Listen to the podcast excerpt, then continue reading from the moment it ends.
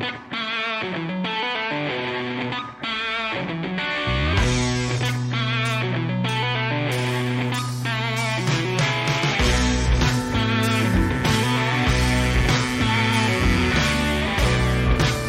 Welcome to Next in Queue, the podcast for contact center and customer experience professionals.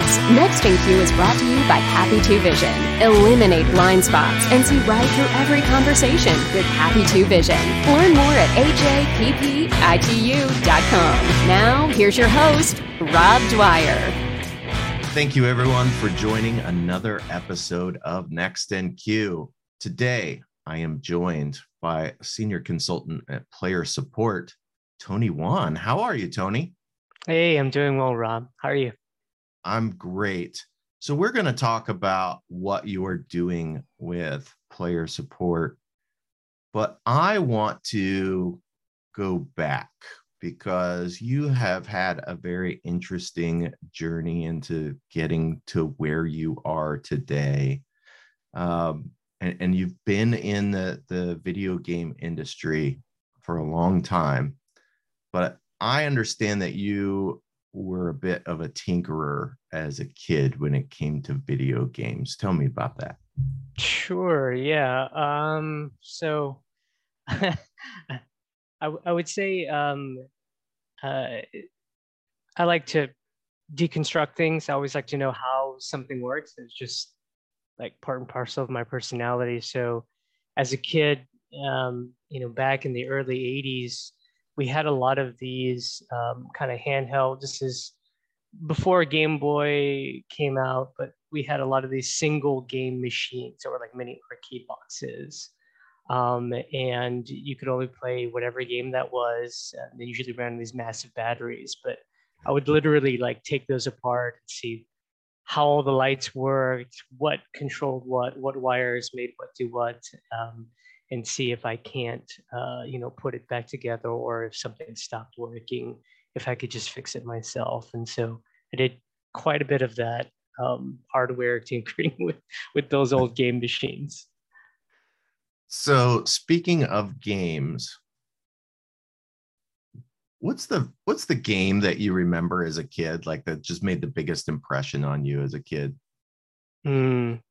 uh, well i think the you know for a lot of kids um, at the time the first nintendo system came out and they gave you the game that with it that just made all the difference in the world. So you know super mario brothers. Uh, i think for for any kid of the 80s is certainly one of those things that you always went to um, the speed runs that I see today really amaze me, but just being good at the game was uh, was pretty awesome. So that that made a huge impression. Obviously, Zelda, the first one as well, came out. You know, not, not long after. Metroid was another big one. So a lot of yeah, you know, huge, a lot of great stuff for Nintendo. Um, at the arcade, uh, Street Fighter Two is probably a really big one for me. Uh, just remember a lot of people put, putting your quarter on the machine. I got next.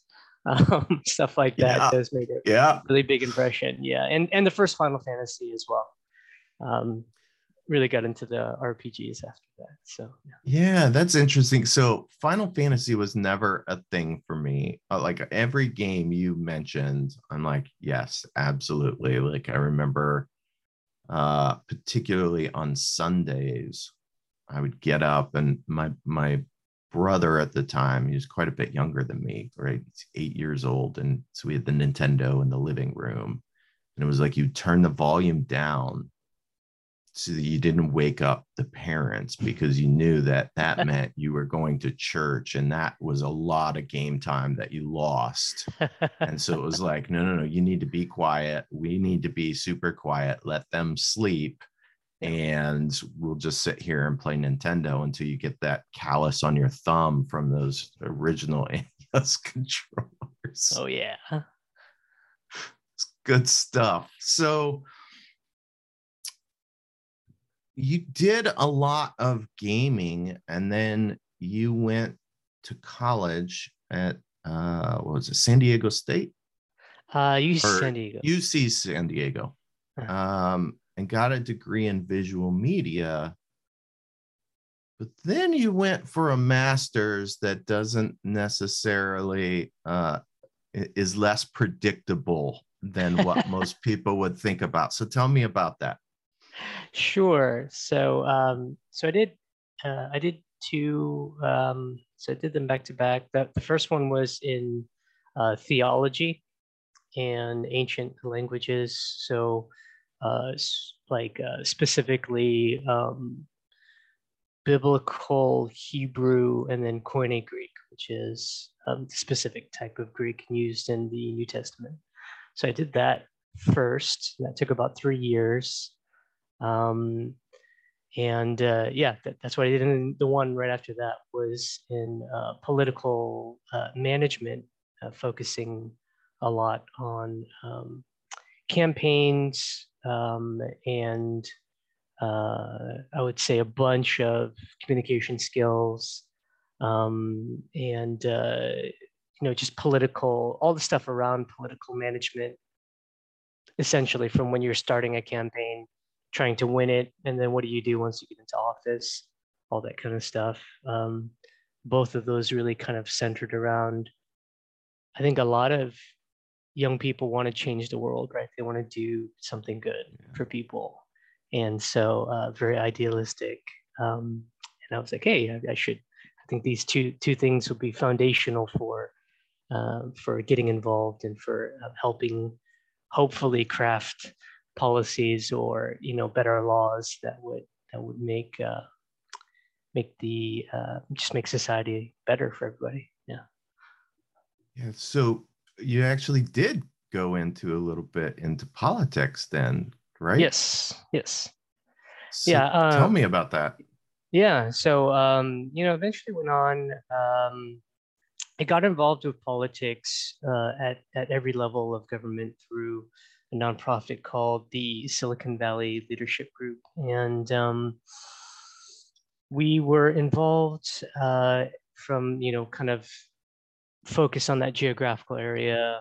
Um, everything from municipalities uh, to state government. And then we did a couple of um, kind of federal government uh, trips per year.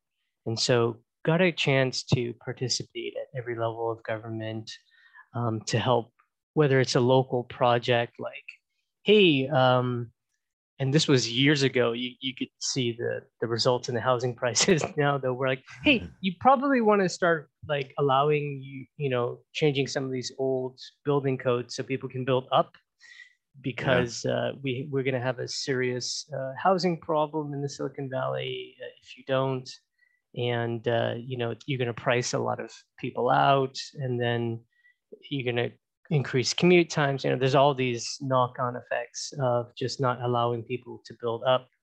Um, and uh, of course, we didn't win those battles, but we kept recommending, and you know, uh, you can see kind of the results of that in the, the skyrocketing housing prices, people actually being pushed out continuously, um, lots of lost productivity when people do have to commute.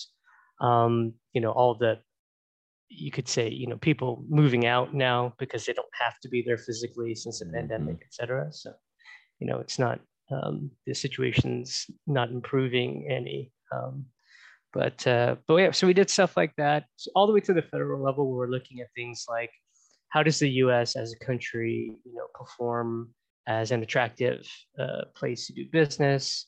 Um, specifically on the um, r&d tax credits uh, was something i was trying to keep um, advised politicians to keep the US competitive when it came to um, innovation, making sure that we're making it easy for companies to decide to do massive amounts of their research and development in America. Right? So um, things like that, um, kind of general corporate taxes as well, um, finance, et cetera. So, you know, everything from kind of very local concerns all the way up through to uh, federal concerns for business healthcare, education, etc. So we had we had stances on on a bunch of stuff that we uh, just try to help get a better policy. I mean, the it was a nonpartisan organization, and we always said internally we we're not interested in playing party politics. It's just about what policies actually work to make things better for people, right?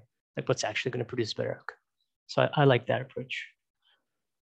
I wish we all took more of that approach. Quite honestly, I think I think uh, I think we'd all get along a lot better if we took that approach. So that all sounds very um, different from being involved in the gaming industry. Like I, I hear this and it's it's like I, I get all of that. And then all of a sudden uh you're at was was Gameloft the the first place that that you started or did you do something yeah. before that? Oh no, Game Gameloft was the first yeah games job that I had. It's it's how I got a foothold in the industry. Um, my entryway into gaming um, as a profession uh, was in production um, as a producer, uh, and um, it was in a very far away place from where I was used to working, uh, but it was an opportunity that led me to uh, operate in Vietnam, um, in Ho Chi Minh City, uh, at a very um, it was an experimental group at the time. They, they put us in a one of the smaller side offices. Uh, we got a team together, and they're like, "Hey, uh, traditionally the studios there had mainly, and I still believe that they probably mainly do um, porting. Um, so that's you know it's not as exciting as actually working on a game and, and making things yourself. Um, but you got a lot of people who understood very well how to optimize things that were built for like you know the highest spec iOS mobile devices, and then how to make them work on other kinds of devices that aren't as high performing.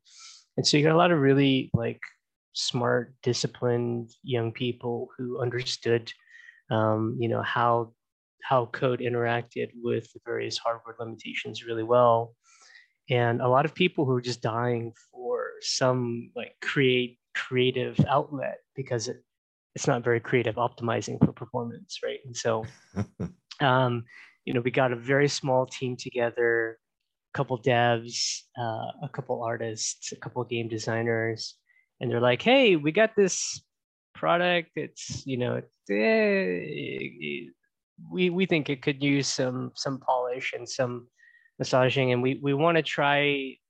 Back then free to play was still really new.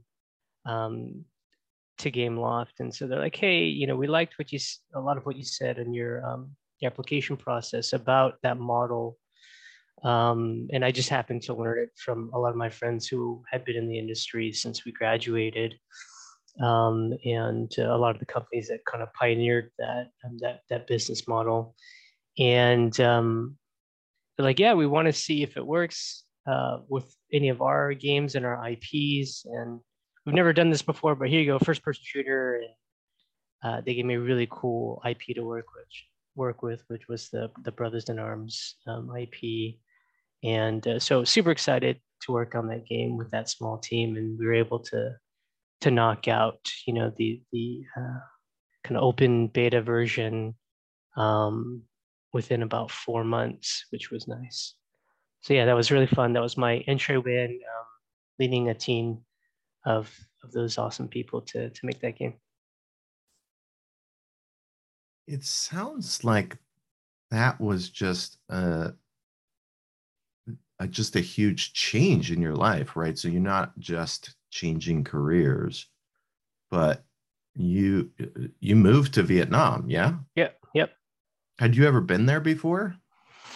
Uh, I had, I had visited, but just on holiday. That's very different from like living there. Yeah. yeah. So, what was that like? Just like taking everything really that you kind of knew from a, a living situation and a working situation and just like throwing that all to the wind and going, I'm going to do this thing over here and just see what happens. But what was that like? Yeah, um, it was it was strange. It was um, partly confusing. Um, I would say, you know, the way that it arrived, I, I was actually waiting because um, the team that I was with, when I was with um, the Silicon Valley Leadership Group, uh, they were actually in the middle of creating a permanent, um, a new permanent position for me. Um, and but they were very clear, They're like, hey, it's going to take about four months just due to our business cycles, and like the board has to approve the role and everything like that. And four months is, is quite a bit of time to wait.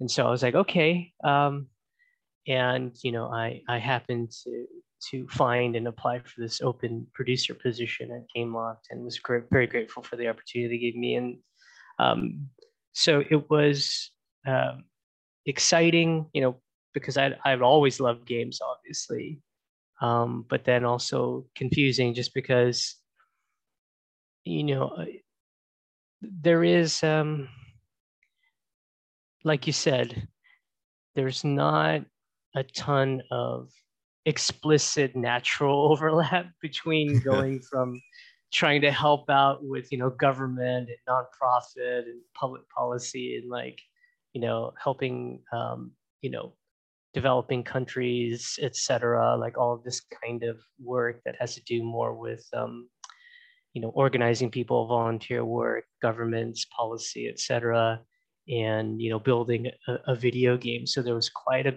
bit of um, additional study that I had to put in after after hours, right, or even just in preparation to take the job. Um, a lot of it was just grilling my friends, kind of like naturally learning from them. Um, you know, when you're you're young and you're, everyone's single and in their twenties, you, you meet up after work and either you know maybe there's a couple gripes and you know you talk while you're eating dinner or hanging out and you inevitably talk about work and so learning a lot of things uh, through them but then spending some serious time studying up on um, kind of software development trends agile as agile software development was, was still relatively fresh at that point it hadn't been it's not the fully commoditized version that you see today with all of this additional structure and gurus and blah blah, blah but it, kind of more in its purest form of like just really understanding the Agile Manifesto, understanding principles and the spirit behind it. And for me, starting to weave in a lot of those kind of community organization and like building skills where you're working with a team and trying to figure out what's the best way for this specific group of people to actually work together and then how does that connect to the rest of you know the organism? So ideas like some ideas that you know transfer but have different names or things like who are your key stakeholders right? How do you manage those folks what's the perception of the project or the team et cetera. And so you know a lot of anything I had a friend once tell me anything that involves human beings is political right? So it's like well you know you have the opportunity to look at the organization just from a human relationship standpoint and to try to understand how you're going to be able to navigate that most effectively and and help your team get wins and to be i would say properly recognized and rewarded for those wins um, because sometimes they aren't like if you're not um, and i've struggled with this at certain points in my career if you're not a good good at bringing the visibility for your team's wins, then even though they're doing a wonderful job, that might not be recognized to the extent that it should be in the company. Um, mm-hmm. Um, but with that first team, I, I think they did a, a, very good job of that, and the visibility was good. So, you know, um, yeah, that team's great. It, it strikes me, and I I hear this all the time from people with all kinds of different backgrounds that when you talk about things that don't necessarily explicitly translate, but really those skills that you're learning when you're involved in politics, right? So you're you're organizing, you're trying to convince people uh, of a path forward, and uh, often then celebrating, right, when you get those wins, or dealing with um, setbacks, right? And and how do we keep moving forward after a setback if we experience that, right? That's all part of uh, politics. That's also part of working with with teams, no matter what industry that you're in, and it seems like those skills probably came in very handy as you were working with the team, even though the industry was totally different. Yeah, I think so. I mean, I think uh, one of the benefits of GW's program was just the hyper focus on the practical communication skills, right?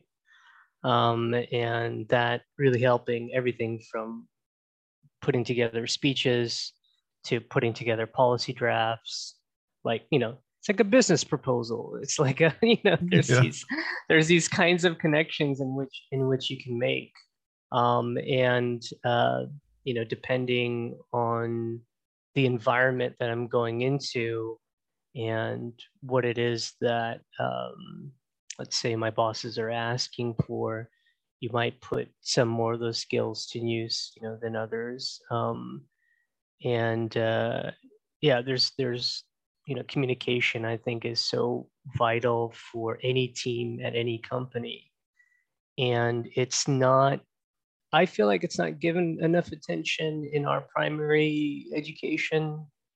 Um, you know, just even through high school, um, the I feel like there's not enough emphasis on clear communication, better writing, different kinds of writing for different scenarios. Um, and uh, you know, speech and debate was optional, right? Like I yeah. took it, but it wasn't like it wasn't something that mm-hmm. everyone had to take. And I think a lot of people would be well served in their own personal careers, and their teams would benefit if they had the ability to uh, have more confidence in speaking about things that they needed, right? Or um, whether that's uh, you know, hey, every company's got limited resources. We've got to figure out how to allocate these. You know, teams being able to put forth their best foot forward with a solid argument um, about why their thing needs attention, like now versus six months down the road or a year down the road, right? Um, so I think everyone would be would be well served, or even personal negotiation. Like you need a raise, you've needed a raise for three years, but you haven't said anything. you just grumbled in the corner, right? It's like no, like I'm going to help you get a raise, which is like one of those like random stats that I I have for myself as like a manager it's like how do i help my people get you know promotions and or significant raises to where they should be not like you know above where they should be but just where they should be because a lot of people are underpaid because there's no um, not a lot of maybe they just don't know how to go about it or they never thought about how to do self advocacy in a in a polite and respectable manner that's you know convincing right yeah it's i completely agree uh, I think it's pretty well documented that fear of public speaking is like one of the biggest fears that most people have. And yet, it's such a useful skill in so many different aspects of our lives, right? Not just business, right? But if you're doing something, you know, community based, um, if if if you want to have a podcast, right but whatever whatever it is there are lots of opportunities to utilize that skill but if you haven't had the opportunities to hone some of those basic skills it's no wonder that people are really really scared of it and they just don't want anything to do with it. And so yeah they do. They just kind of grumble about it at home or at the bar or to their spouse or whatever. And they are not being able to advocate for themselves even which is not even necessarily public speaking right? Maybe yeah yeah. just between you and your supervisor but being able to communicate really well yeah yeah 100% and i and i feel like a lot of you know our settings um uh, i guess over index on benefiting folks who present well right as just one of yeah. the unfortunate realities of how business gets done. And so, um, uh, I am always trying to help people who have aspirations, whether that's for leadership management or um, even as a trainer, for example, uh, just to be able to start practicing those skills um, and to present uh, little things, you know, to the team and to start flexing those muscles um, so that they can get better at it because super important. yeah, definitely. So, what did you do after Gameloft? Because you didn't leave Vietnam, correct? You you stuck around for a little bit, but did something different. Yeah, that's right. Um, so you know, we very quickly launched that project, and um, I just happened to have a friend in the industry who uh, was part of my early education, very helpful and and a good friend. And he wanted to just go off on his own as young people do and do a startup. so that was that was my first startup opportunity. He's like, hey, you've learned a lot. He's like, I I, I trust your instincts. I've been, you know, because I've been sharing with him like what I've been doing and, and we've been having conversations about the work. And he said, um, you know, you have a lot of uh, good instincts and uh, would like to see if you'd be open to business partnership. And so that's when we, when I went on my first startup adventure uh, with a friend.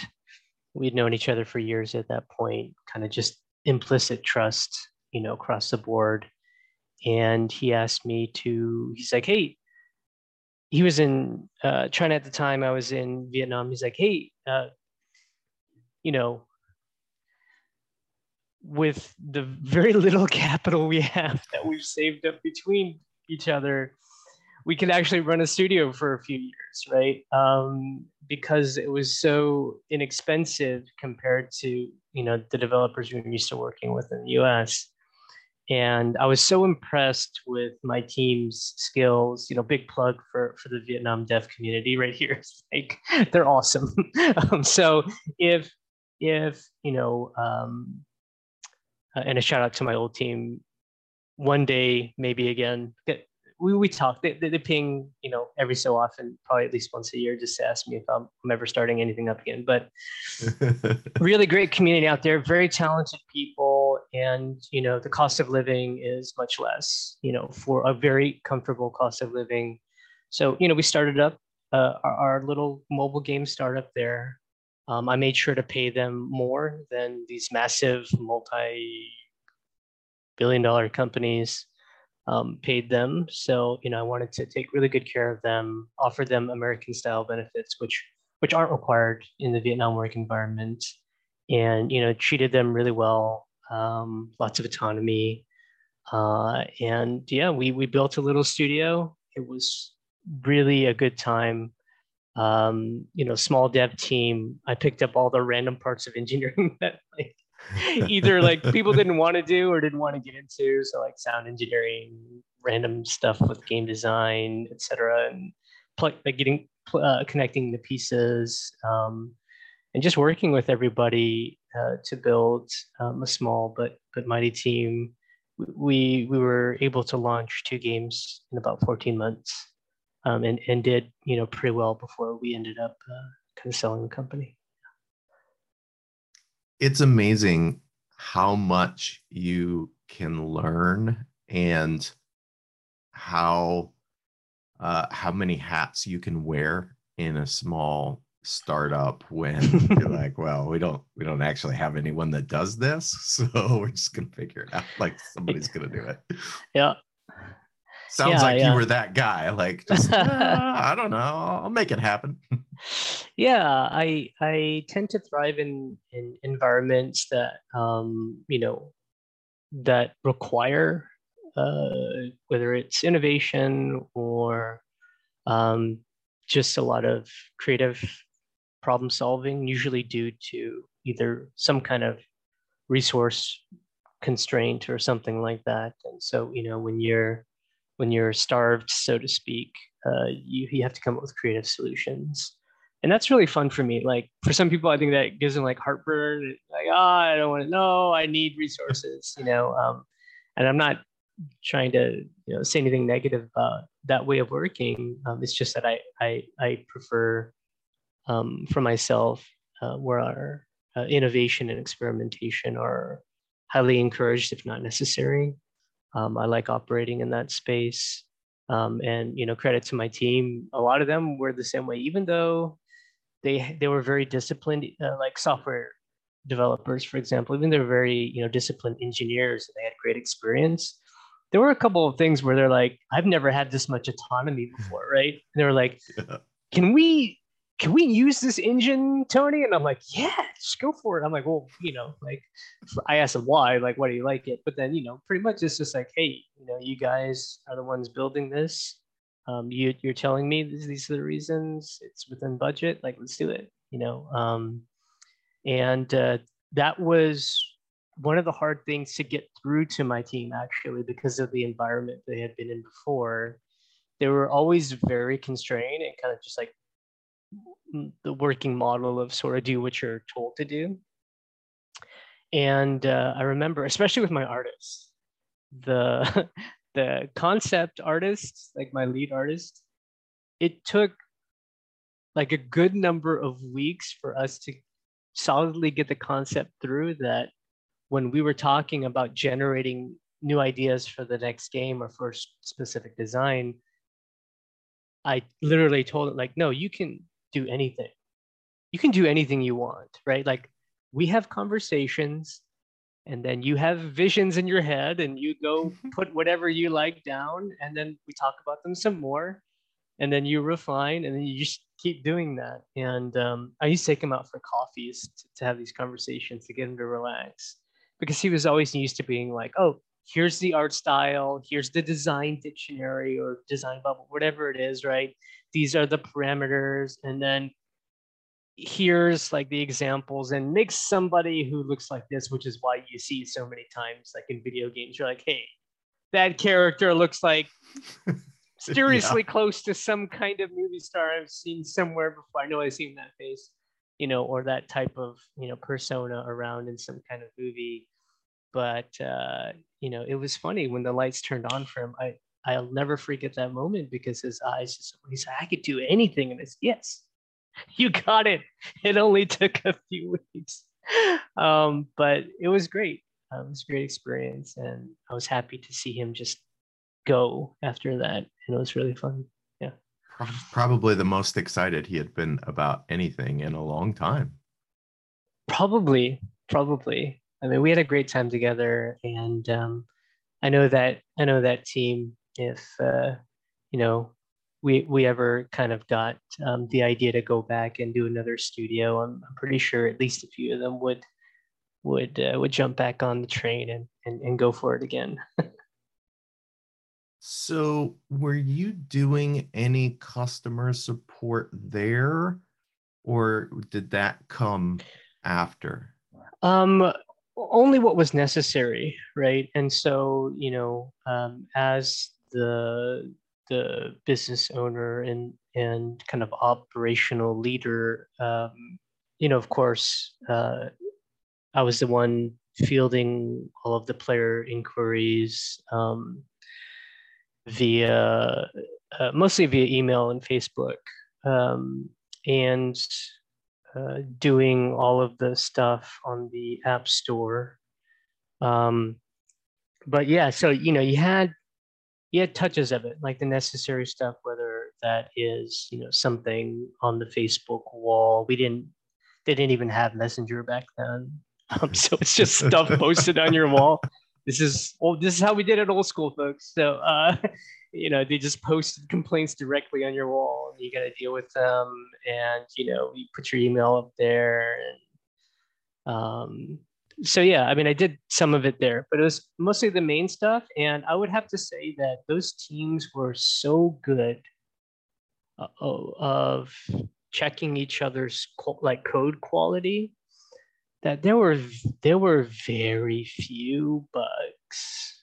So we didn't have a, like an influx of like massive tickets due to some kind of exploit or bug or something like that. Those those devs were just really top notch and had good clean code and they could do their own QC or QA. You know, they they knew what was up, so uh, made my job a lot easier. I have to say.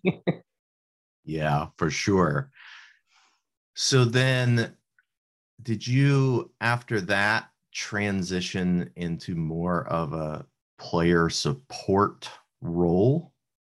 Yeah, after running that business, uh, you know, doing startups is super tiring. So I was just in um, South Korea with my wife, and she uh, just gave birth, and so just attending to my new family and trying to make a nice home for everybody. Um, and I I didn't want to like see anybody for a while just because I was really tired. But then I kept getting these phone calls, and there's this um, a friend of mine had spoken to a gentleman who um, had just sold. I think they just sold one of their companies, um, and the the buyers didn't care much about their staff. So they saw that as a golden opportunity and took their core staff and then just spun up another studio down the street. And so they they had an idea, they launched it, it's doing pretty well. They called me, a friend's like, hey, can you talk to the CEO? And I'm like, no, I don't want to um, but he said, "Hey, you know, do it for me." Um, and he's a good friend, so I said, "Okay, for you, I'll do it." Um, I really liked the guy. I was like, "Oh no, he's so smart and awesome! Like, what a cool guy!" Um, I had a really good conversation with him, and so he said, "Hey, you know, I heard you're good with people. Um, I want you to be in charge of all the player-facing stuff, anything that has to do with player direct player communication." Um, so it's like player support, social media, forums, email marketing, etc. Just anything directly communicating with players. He's like, I want you to kind of be the voice, the face of the company. And I said, okay, it sounds interesting. Um, I like you. Um, move back to California. I'm like, okay, okay, I'll move back to California. Um, because that's where the, the US side of the business was spinning up. So yeah, uh, joined uh, Gosu Group, uh, opened our office in downtown San Mateo in California. And that was the beginning of another great um, startup adventure. Really enjoyed working with that team. Amazing. And that's when I first began to dive and hyper focus on anything doing with player comms, uh, player support being one of the major ones. So yeah, that was that was really fun to to start. So how big was that team that that you had for player support? We started off really small. So I came in, they already had a couple of customer service agents. So they called it customer support, and they already had some contractors um, working mainly out of the Philippines um, on an hourly basis to just interact with the players and help with tickets.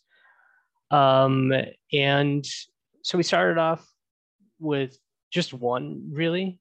Um, the team, you know, later grew um, to one, two, three, four. We had it's like one rapidly grew to five, which grew to ten, um, and then you know at at its highest point around 20 20 something um, and so yeah, that's that's how big that team got. It didn't really get any bigger than that because we we just didn't need it. We only had um I I think the number was around 22 million-ish um, players at our peak. So um and things were rather efficient, so we didn't we didn't need much more than that. And 22 million sounds like a lot, but you yeah, were about to experience a, a, different type of of scale in uh, your your player base in your career because so you go from 22 million players and and roughly 20 agents at its peak and then uh, was riot next? Yeah riot games was next. Um the uh yeah the, I, I wanted to see if um so again i had a lot of autonomy and um wanted to see if any of the unorthodox, let's say, ideas that were spun up with a much smaller team would actually scale. Um, I was really interested in what kind of massive global scale looked like for a lot of these functions because you know running live ops for you know relatively small community of, of gamers. Of around 22 is very different um, than doing it at you know truly massive global scale. And, and riot at the time was um, you know quickly approaching the 100 million player mark and you know going towards 120 something i believe was the peak at that particular time. Um, but yeah much different scale uh, i only was responsible for a portion of it um, but what's what's really interesting is that it, the um, some companies do this, especially like U.S. centric companies. They kind of treat the EU as if it's like one one big country, and it's really not. so yeah, right, variety of different languages, uh, many different countries. Um, you know, pretty wide. There's a variety of time zones, etc.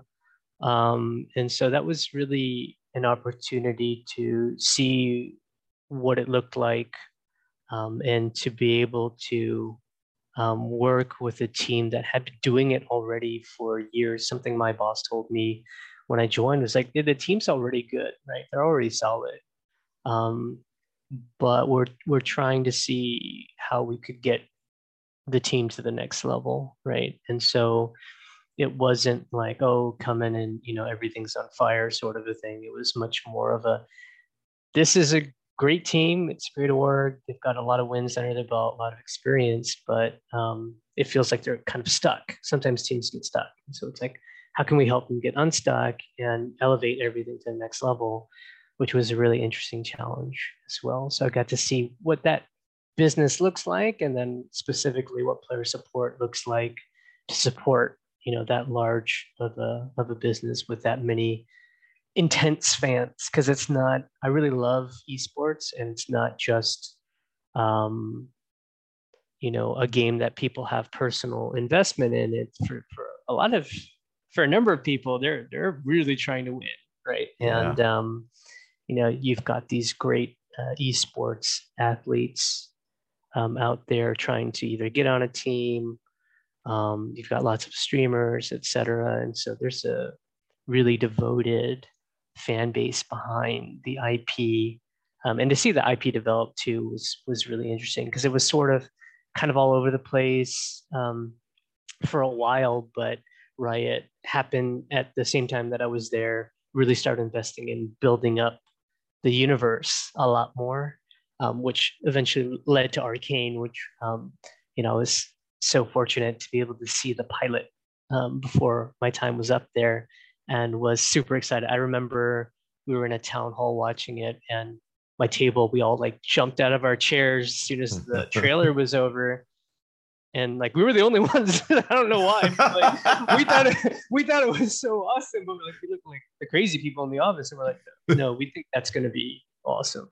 Um, so and and it was. I mean, you know, it came out just this past year, and and it was great. It's really fantastic. So yeah, it was, it was a wonderful place to to work. I think it's a it's an awesome uh, publisher developer, you know, and now they're spreading out into to multimedia and and more games, and uh, you know, got a lot of confidence in the team over there. They're they're gonna be able to continue to do great things. So yeah, that was that was fun. It was a really great time.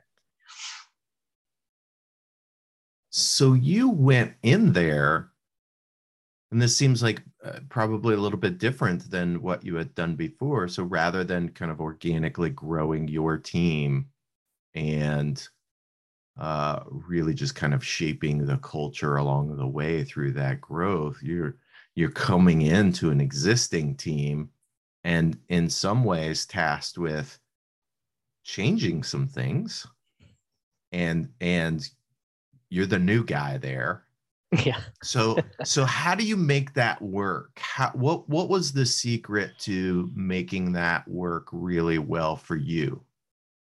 Um, there was uh, a lot of listening. So my my general approach when I'm coming into something, and there's always there's already a very strong and and and well-known culture in place, and a team has you know very strong history. Um, is to do a lot of listening, um, and not just sitting down and literally listening, but I take a lot of notes I'll do individual um, interviews. I'll do team interviews. I'll do segments of the team. I'll do a lot of like socialization. And a lot of that is to really try and understand the people um, that are on these teams and what kind of um, culture exists the company broadly, but then also the subculture of the team. Um, what has happened within this team? I always ask for history lessons. Um, mm-hmm. just because people's history um, and the stories that they tell each other about that history, it, eh, whether parts of it are exaggerated or true or not so true, um, is the reality that you have to deal with as a leader coming in and trying to understand people and eventually, hopefully, shift the direction of things to a, a more positive place. And so um, really paying close attention to that um, in as many ways as you can. So you know for a lot of the one-on-one interviews that i had i would have these post-it notes and then i would go home and arrange them in different ways for example by like problem type by people manager by you know what they worked on etc um, how long they've been at the company you know, um, just to to see kind of what kinds of patterns emerge um, is kind of one tactic that I'd, I'd recommend that people do if you're going into a team, a really strong team that that's been there with each other for a while. Um, and then I would say uh, being very clear. I think clear communication, again, come back to this being so important, but being able to clearly lay out in their own words and phrases and thoughts what's happening because there's obviously if a team is stuck there's obviously some measure of confusion some measure of a lack of clarity um, some uh, breakdown of trust perhaps um, and so being very clear about what the problems are and mapping that out so that everyone knows where we are together as a team. Um, and then I think really doing a lot of the work. I think executives have to pay attention to to not just exist in an organization, but to work on it. So whatever structures that you're uh, you're empowered to move around and to influence, whatever reward systems or punishment systems or any of the things that curb human behavior in a workplace that you're allowed to either negotiate or move around or just change on your own without any approval um, you should really think carefully about those and and what you can begin to start shifting around so that people understand that things are changing things actually are different it's not just a bunch of words there's material benefits from that. Um, you know, uh, one of the biggest things we took a look at in that particular case was their work system, pretty much non-existent. so it's like, okay, let's take some of the things that I've learned through software develop, you know, leading software development teams through the years, and let's apply some of them over here in this knowledge workspace. So how do I help people who are not necessarily developing software? Some of them might, but who are not necessarily de- developing software. They might have to purchase them, etc. But we still have reasonable ways of understanding what are the goals we're aiming for, what kinds of things make up our pathway to go in that direction to achieve those things and what you know what are people doing on a daily basis to make sure that we're getting there right and so just that reasonable breakdown of what's in a work day and what's in a work month and what's in half of a year or a whole year um, helps to organize people and get everyone truly pointed in the same direction. um, and rebuild some some trust through visibility um, and sharing and communication, right? So I would say you know those elements were really important for that time. Yeah, I love that. You know, something that you said just really struck me, and that was getting a history lesson. And I think while generally we always want to focus on the future, it's hard to really navigate to where you want to go without really understanding the history. And that seems like an easy mistake to make is to not do that. And it just really struck me that that you talk about kind of getting that lesson from each individual so that you understand really where they're coming from and and kind of where where they're where they are foundationally to help you then move forward and i, I just really love that yeah, it's a, uh, I, I think it's important. I think it's really tempting for leaders to come and say, I want to make an impact, and therefore I'm going to change things immediately without any context. But I, I think that that's dangerous for you yeah. Um, if if you're you find yourself in that situation because then you could make a decision um, that's just really off because you didn't know detail X or Y. Yeah. So you spent a couple years at Riot, and then what came next? this little this little thing we call Fortnite. Um,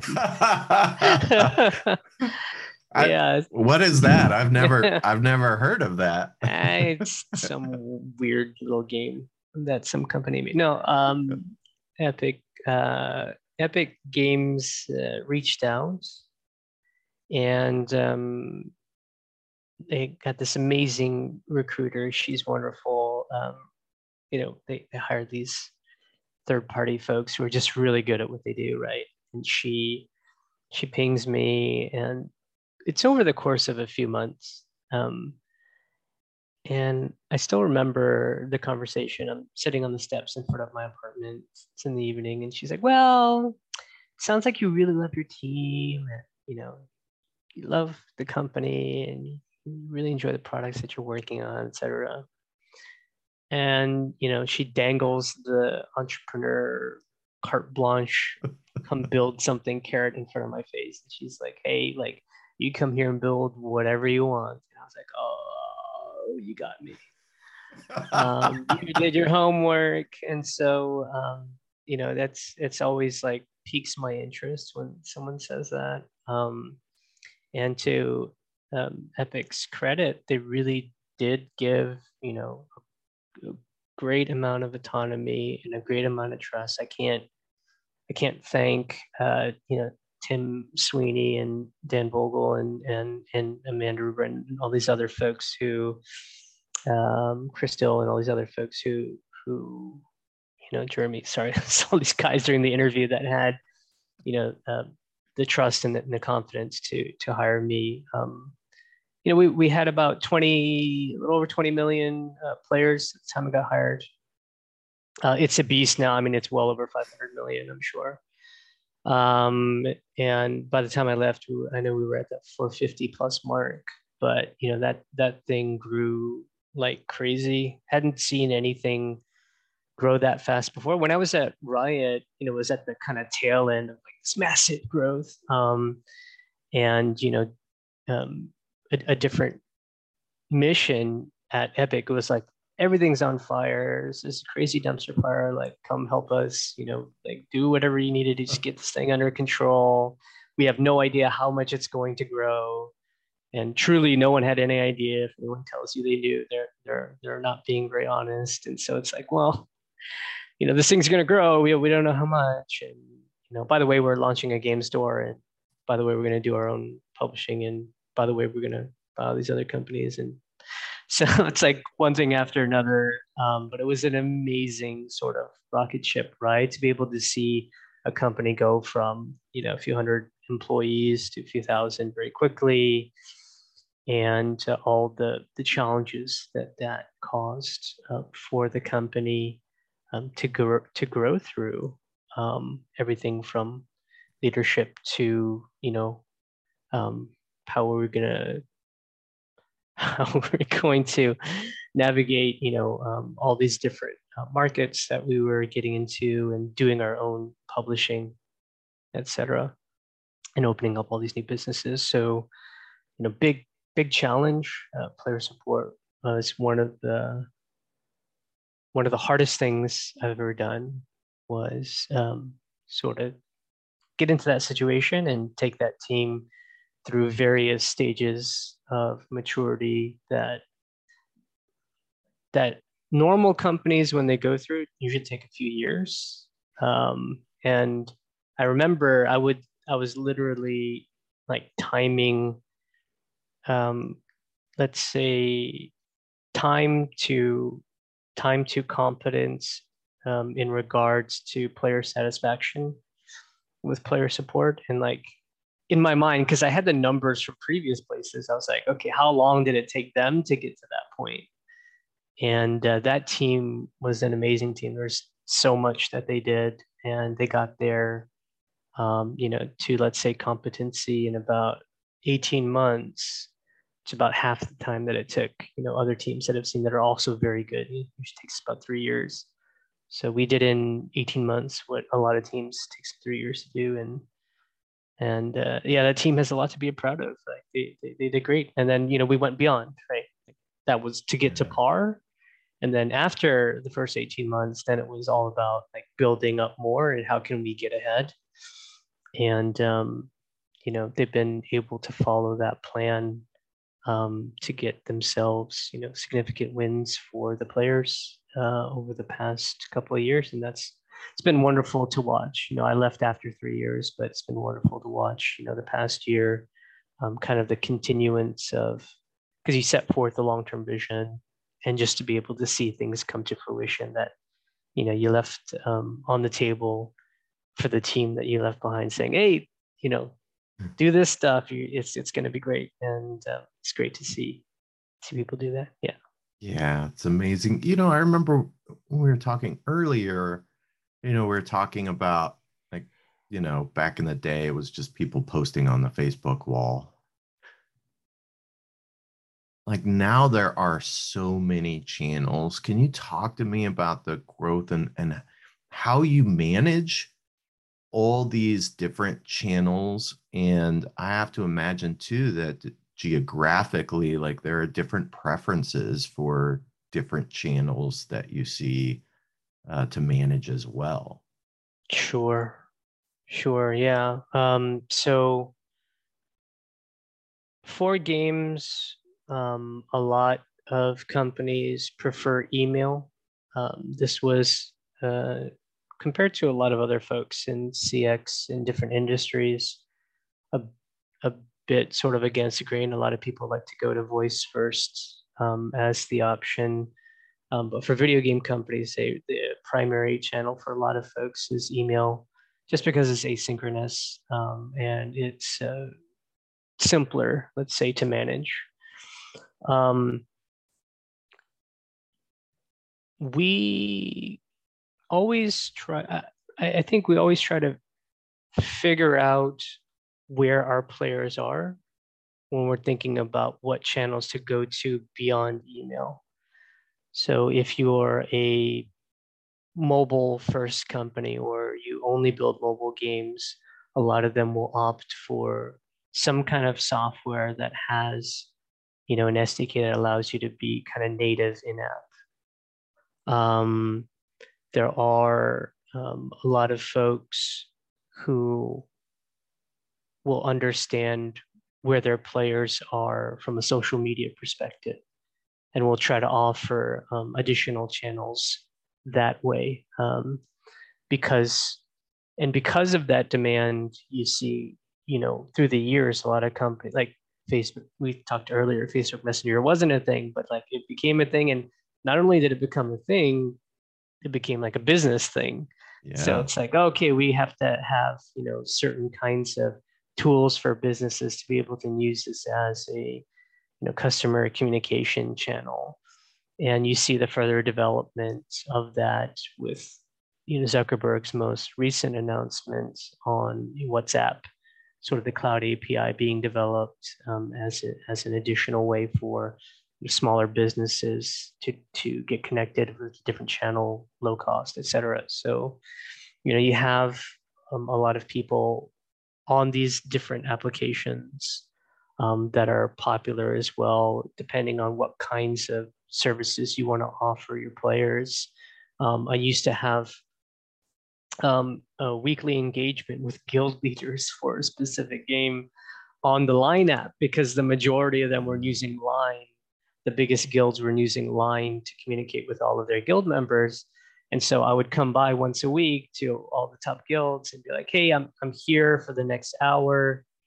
You know, you can yell at me all you want about whatever whatever problems it is that you're facing. But more than more than more often than not, they were very uh, they were very measured and mature and kind about it. Um, they had their own guild rules, obviously, to to adhere by.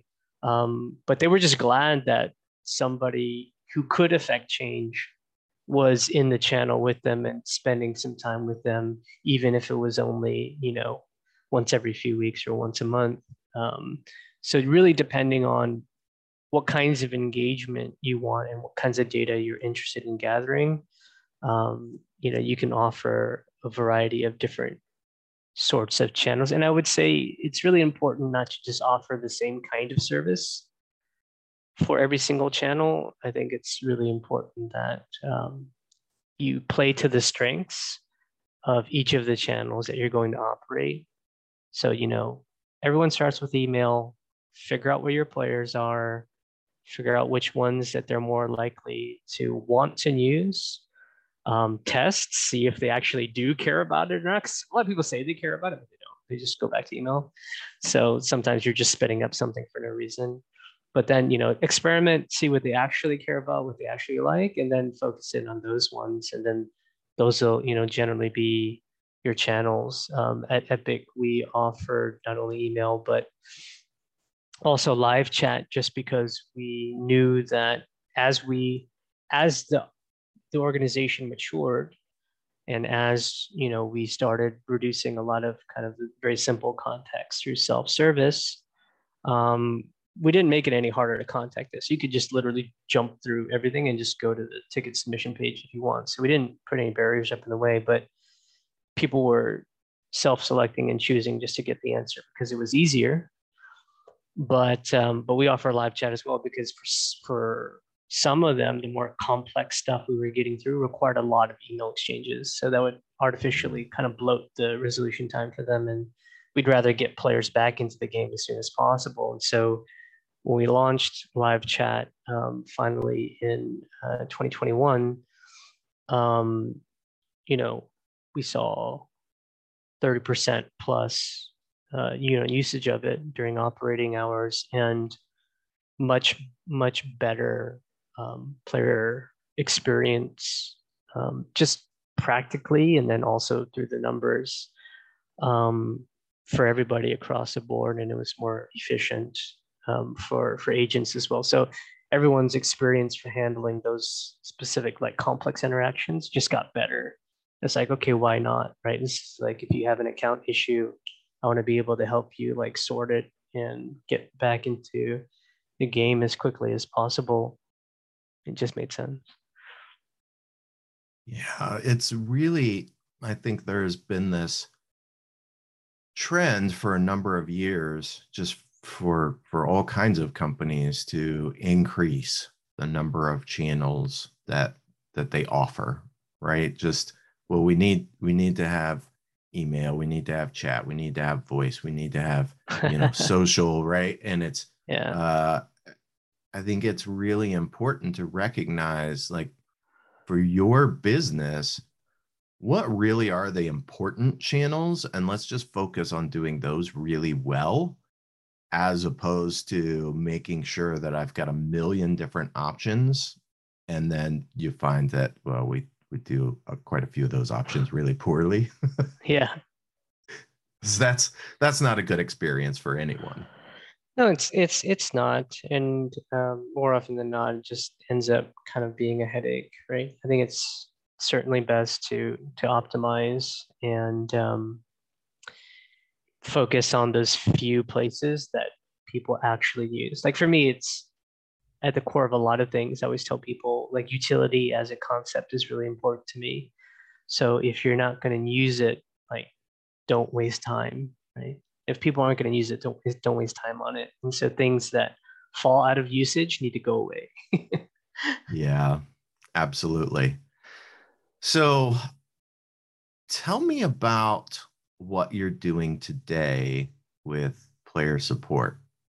Cool. Yeah. It, this was just a, a, a, little idea that, that came out of um, doing player support for years. Uh, I just really wanted to help people. Um, it spawned out of my personal blog uh, that I've been doing for a while, um, just to be uh, much more focused on player support issues um, specifically.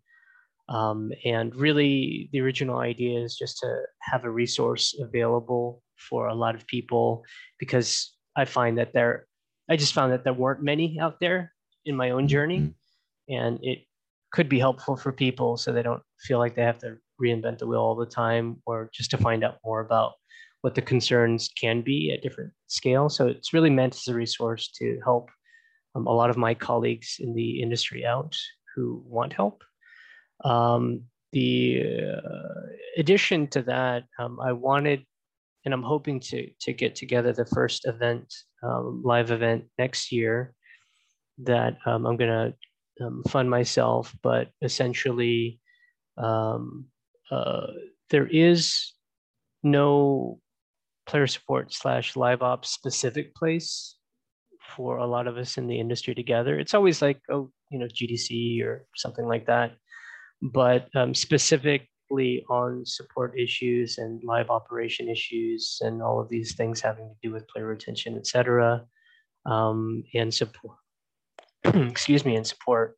Um, so the aspiration is to next year start hosting annual events where um, my colleagues and I can get together and um, do a couple of things. One is work through some really important problems for our industry.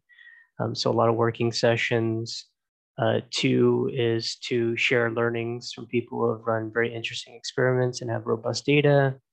Um, three is to uh, gather a lot of um, information from player support leaders to better understand kind of across the industry what it is that we're struggling with and where we need the most help to hopefully inform things like um, you know future software development tooling um, processes policies etc um, collaborations across teams and to give an opportunity for those who have more resources like larger game studios to be able to um, help um, those who are either just getting started or maybe it's an indie studio or maybe hey, yeah, I, I have a relatively small studio.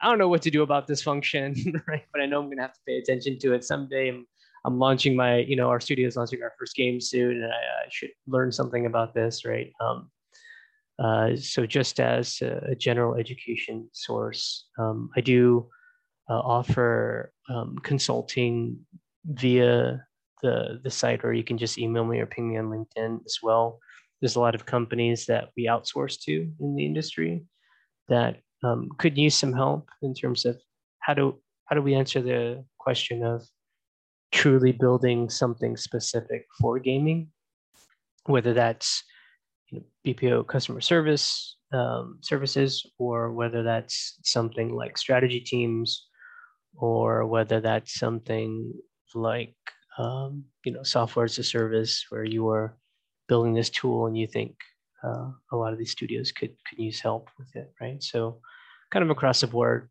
helping those companies understand um, us better as an industry and how they might be able to better cater and develop to um, to the needs if they're interested in serving that. So. Yeah, that's really exciting. You know, it seems like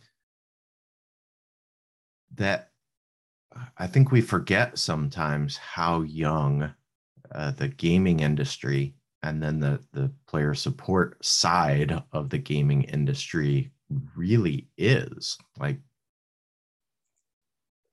uh, for someone our age like you know we've been playing games since we were kids but really that was kind of like the the beginning of this industry where you have people supporting right i mean mm-hmm. nintendo mm-hmm. had their uh I don't rem- remember what they were called, right? But the people, live people you could call to like get you through a particular part in a game if you couldn't, you know, beat a boss or you couldn't find something.